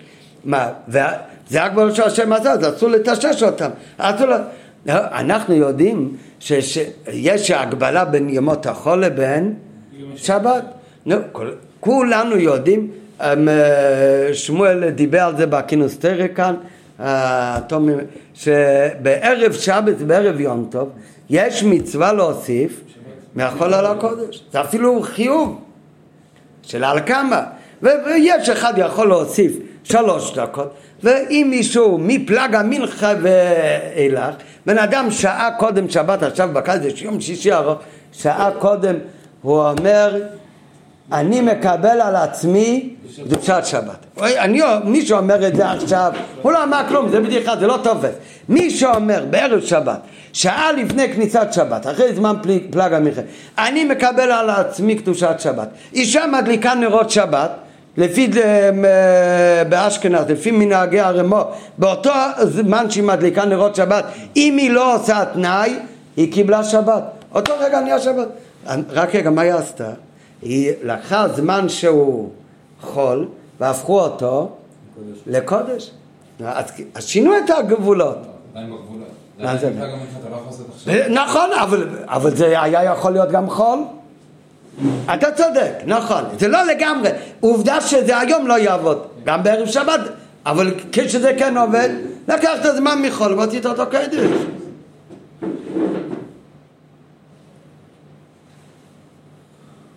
יש פירות שהם חולין, אתה מפריש תרומה, זה נהיה גם קודש, יש בזה גם קדושה. אתה רוצה מעשר שני, למדנו השבוע בגמרא, בעניין מוקצה, חיללו על מה... אתה, אתה לוקח דבר שהוא חול, המטבע הזאת עכשיו קדוש בקדושה. אז איך זה עובד? מי עשה את הגבולות? הקודש ברוך הוא. ולכן אי אפשר לשנות את הגבולות. מי יכול כאן לשנות את הגבולות? הקודש ברוך הוא. כשזה מצווה, אבל רק כשזה מצווה. כל יהודי, כתוב יהודי מקיים מצווה, נשמות ישראל זה שליח של הקודש ברוך הוא. שלוחו של אדם כמותו. יהודי מקיים מצווה באילם, אז הוא ממשיך הלקות בעולם. כשזה מצווה, אז זה מותר. אז לא רק שזה מותר, התורה אומרת. כמו אלה שהיו נכנסים בקודש קודשים דרך למעלה? לא, הם לא להם היה מותר כדי לא נקרא להיכנס. כן, אבל כאן בהערה הוא מביא כמה דוגמאות. כמו לקחת פירות ולהפוך אותם טומאה, זה נהיה קדוש יותר. אותו דבר לא הייתי מיכאל על הקדש, תוספת שבת, זמן שחול נהיה קדוש. גר שרוצה להתגייר, אבל הוא מתגייר על פי הלכה כמו שהתורה אומרת. נו, אז הוא מבינו העמים ונהיה עכשיו בקדושת ישראל. הוא יהודי כמו אנחנו. לא, לא, לא פחות ולא יותר. אה? מה זה משנה? אם הוא לא היה מתגייר, אם הוא לא היה מתגייר, נשאר גוי. זה שהוא גר, זה הכל אחרי מעשה, זה הכל אחרי שהוא מתגייר אומרים. לפני זה לא קראו לו גר, אחרי הגיוקו אומרים לו גר שנתגר, לפני זה היה גוי. לא, אז, אז, אז כל הדברים האלה, אז זה לא נקרא שאנחנו מטשטשים את הגבולות, כי זה הכל, אותו הקודש ברוך שעשה את הגבולות, אז על ידי תור ומצוות, אז זה שלוחי שאדם כמייס, אז הוא מרחיב את הגבול. מרחיב את הגבול כמובן רק באותו מקום ובאותו אופן כמו שהתורה אומרת. לא, לכן זה לא סותר מה שלמדנו כאן. טוב, אז זה, אז זה היסוד הראשון, זה דבר שמאוד מאוד חשוב לדעת. גם, ת, תזכרו גם לכל החיים, זה, זה טוב לדעת גם לשלום בית ולהרבה דברים. וגם אה, אה, שלום ביום אחד, לא יודע איפה תגורו, בקהילה עם הרב, עם משהו, כל דבר ראשון שהשלום הכי טוב הוא שכל אחד מכיר את המשבצת שלו. וזה לא, יש כאלה טיפשים, הם חושבים למה הוא מתנשא, זה לא חס וחלילה, זה צריך להיות, כל אחד צריך לדעת שכל אחד יש לו את התפקיד שלו, ואתה אומר, סך הכל אני גם רוצה להיות, אני, הפוך, אני רוצה שכולנו נהיה אותו דבר. כל, ואני תמיד אומר, איפה שאתה שומע שמארגנים כנס האחדות, תברח על ארבע. כן, בדרך כלל זה, זה בדרך כלל קשור למחלוקת, כן? בשנה הבאה יש הסקל, צריך לעשות כנס הקל. לסיום הרמב"ם עושים את זה, כנס אחדות, מה זה, כולם מאוחדים. כן, כשעושים כנס אחדות זה כבר מריח מחלוקת. כן, זה, כל אחד צריך לדעת את המקום שלא זה בסדר גמור. אז אם לא, זה, זה הכי, יודע, הכי הרבה מחלוקת הגיעו הגיע מה... שכולם ביחד, הפוך, כל אחד צריך לעשות את השלום. אבל האמת, האמת שזה לא שלום אמיתי. זה כל אחד בפינה שלו, אז זה, הם לא רבים. אין כאן, זה, מה, זה עושים בטוח שלא יהיה מחלוקת. זה, אין מלחמה, כל אחד בגבולות שלו אין מלחמה. אז זה לא שלום, זה, זה נקרא שלום בשם המושאל. כי מה ההפך משלום? מלחמה. מלחמה. כשכל אחד בקובייה שלו, אז אין מלחמה. אז לכן קוראים לזה שלום. זה שלום בשם המושאל. מה זה שלום אמיתי? זה מלשון שלום, מלשון משלים אחד את השני.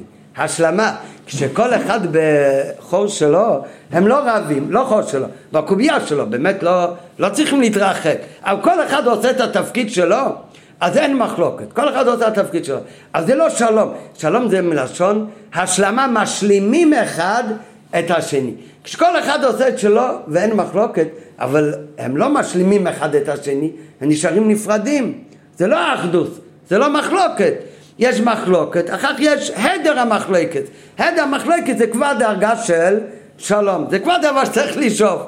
כן? אבל אם הבעל מתערב לאישה במטבח, והאישה מתערבת בבעל אם הוא כבר סיים רמב"ם, אבל זה לא יכול להיות שלום בית, כן? כי כל אחד דואג לדברים, לא שלו, כן? הבעל לא צריך לדאוג אם האישה התפללה כבר עשר פעמים, שלוש פעמים ביום, זה הגן עדן שלה, כן? לא הישג שלך, כן? אז זה, והיא לא אמורה להת... להתערב ברמב"ם שלך אם למדת לעיון או לגרסה, זה לא... כן, ואתה לא צריך להתערב מה יש בארוחת ערב. אם כל אחד יודע את תפקידו, זה כבר חצי מהדברים כבר מסודרים. אז אין מריבה, לא, באמת לא יהיה מריבה. צריך לעשות את זה. כן, אה? כן, עד הסוף. כן. צריך שהבעל הוא ידאג לדברים, שהתפקיד שלו, ואם הווילונות יהיו ורודים או כחולים, הוא ייתן לה להחליט לבד, בלי להתערב. אה? אוקיי, בסדר, נו, אז זה צריך ללמוד פעם אחרת. אבל... אתה צודק, אה, צריך לדעת כל אחד מה התפקיד, נכון, זה... זה, שלב קודם, אתה צודק. אבל נחזור לענייננו. כל אחד יעסוק, ידע מה התפקיד שלו, אז זה כבר, זה כבר מונע רוב המריבות. אז זה כבר אפשר לקרוא שלום, זה, יש כבר מידה מסוימת של שלום בית. אז זה לא שלום אמיתי. שלום אמיתי זה שמשלימים אחד את השני. לא, בשביל להשלים צריך כן להיות איזשהו תערובת, שכן יתערבו. רק מה שלא יתערבו באופן של טשטוש הגבולות. אה, וזה מגיע בעוד זין, הוא אומר גם זה עדיין לא מצוא של שלום, שלום אמיתי. כי מאחר שכל דאגה עומדת נבדלת לעצמה, כל דאגה נמצאת בעולם שלה, הכהן הוא כהן, הלוי הוא לוי, הישראל הוא ישראל, ואותו דבר קדושת בית המקדוש זה קדושה אחת והירושלים זה קדושה אחרת ושבת זה שבת ויום חול זה יום חול אבל כל אחד עומד בעצמו אז לאף אחד אין קשר באמת לשני לזולתו. אז הם מבחינת נפרדים. את זה אפשר לקרוא שלום רק בשם המושל. כי הם לא נלחמים זה בזה. אבל זה לא שלום ואחדות אמיתית. מה זה אמיתית עניין השלום? כאשר יש השפעה והשלמה מדרגה אחת לאחרת. יחד עם זה שכל מדרגה עניין, יודע עניין המיוחד לה, אבל יש גם השפעה מזו אל זו.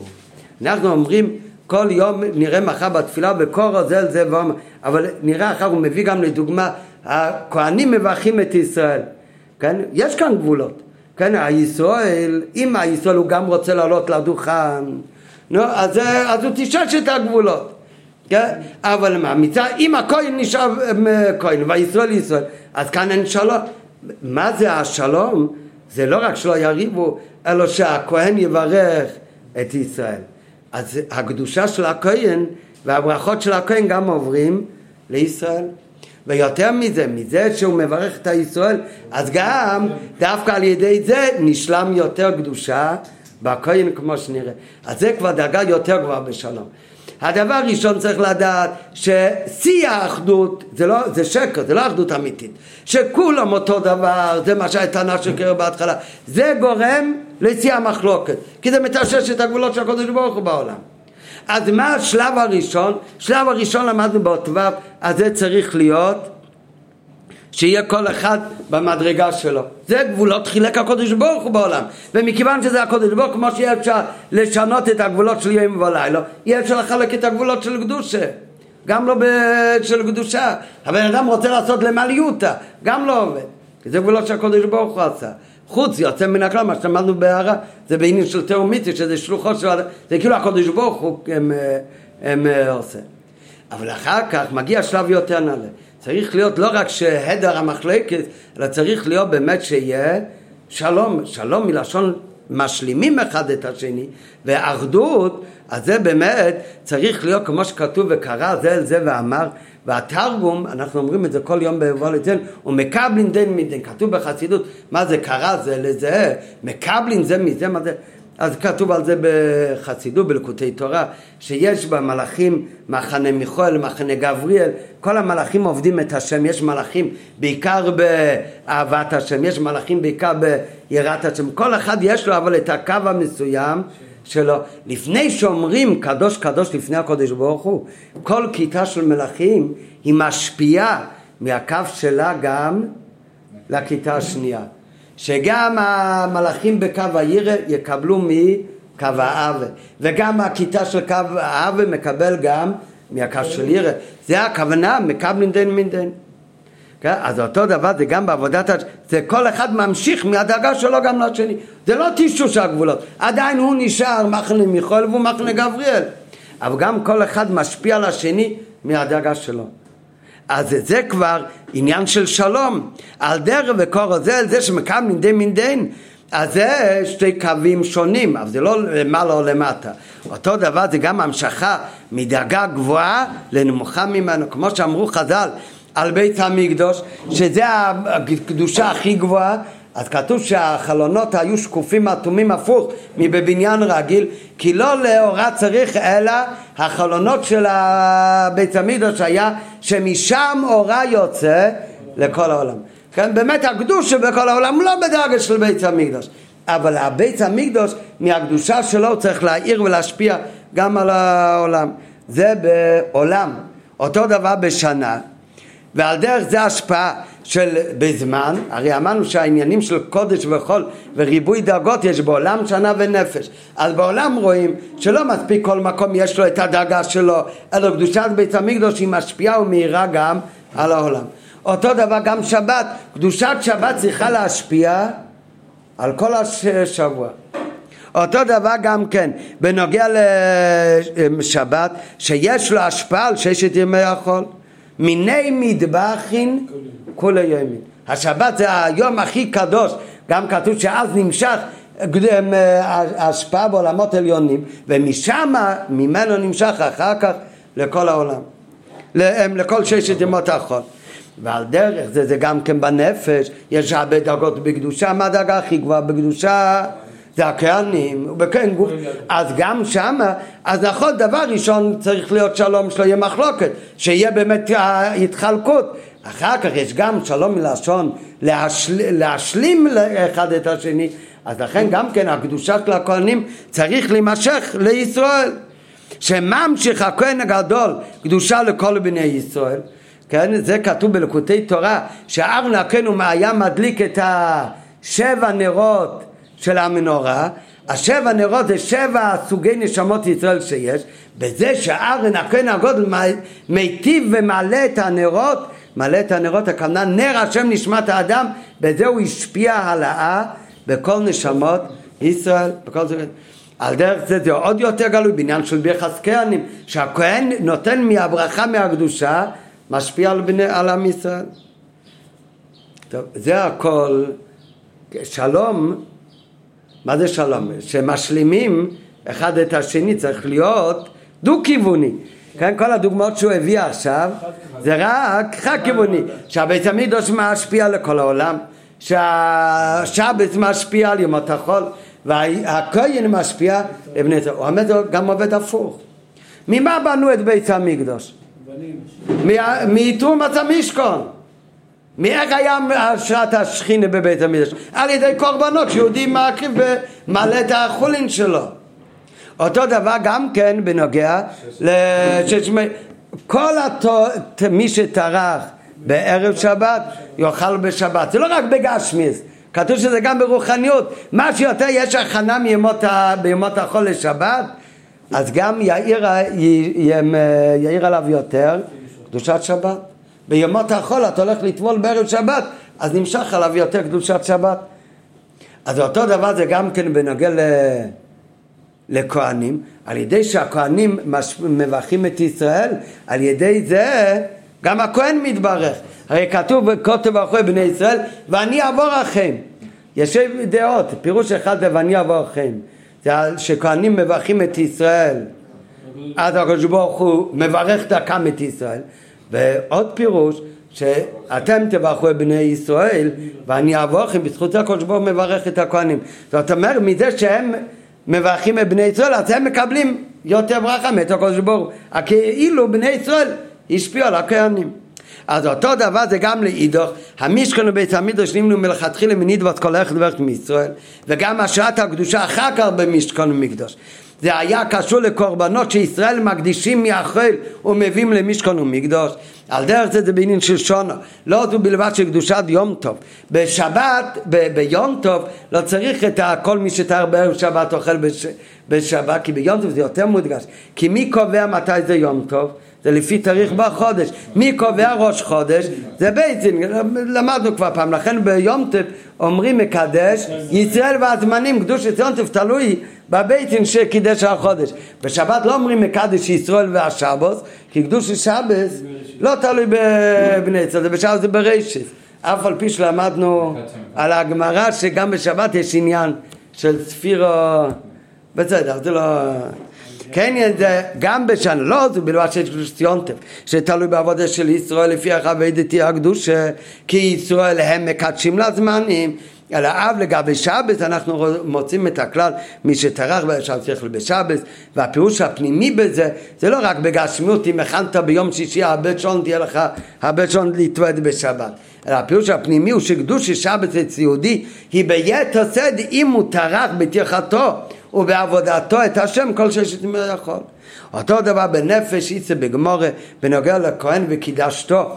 וקידשתו הכוונה שבני ישראל צריכים לקדש את הכהנים פירוש הפשוט הגמרא שם אומרת צריך לתת לו עלייה ראשונה צריך לכבד אותו בברכת המזון תחילה. אבל גם המילה וקידשתו משמע שכפשוטו אתה מקדש אותו. בני ישראל על ידי שהם עושים את המצוות עם הכהן כמו שצריך מוסיף בזה בקדושת הכהן ויש למה לפי פשט הלשון וקידשתי משמע שיש הוספה בקדושת הכהן על ידי ישראל. שאין זה עניין של כבוד משום דרכי שלום. יש אומרת בגמרא שם שרק מפני דרכי שלום למי ייתנו עלייה ראשונה? יתחילו לריב. אז זה פתרון נותנים לראשון כי הוא כהן. אבל הגמרא אחר כך מביאה עוד דעה שמה פתאום לומדים את זה מהפסוק וקידשתו צריך לתת לו. זה לא רק שלא יהיה מחלוקת, אלא אתה באמת בזה מוסיף גם תוספת קדושה בכהן, אלא הנהגה שקשורה להוספה בעניין הקדושה וקידשתי. וכל זאת אינו אלא גם זה שאומרים עכשיו שמה זה השלום? זה כבר שאחד משפיע על השני אבל גם זה מתי זה יעבוד? רק שיש את המחיצות. אם הוא שוכר שהוא כהן והוא ישראל זה לא יעבוד וכל זה אינו אלא כאשר יש מחיצה והבדלה בין הדרגות ויחד עם זאת כל אחד משפיע לחברתה. אז זה כבר דרגה שנייה בשלום, יותר גבוה. הראשון זה עד המחלקת, זה שלום בשם המושל. עכשיו למדנו על הדרגה יותר גבוהה בשלום, שבאמת אחד כבר משלים את השני. אחר כך נראה לא רק אחד משלים את השני, אלא יש דרגה עוד יותר עמוקה בעניין השלום.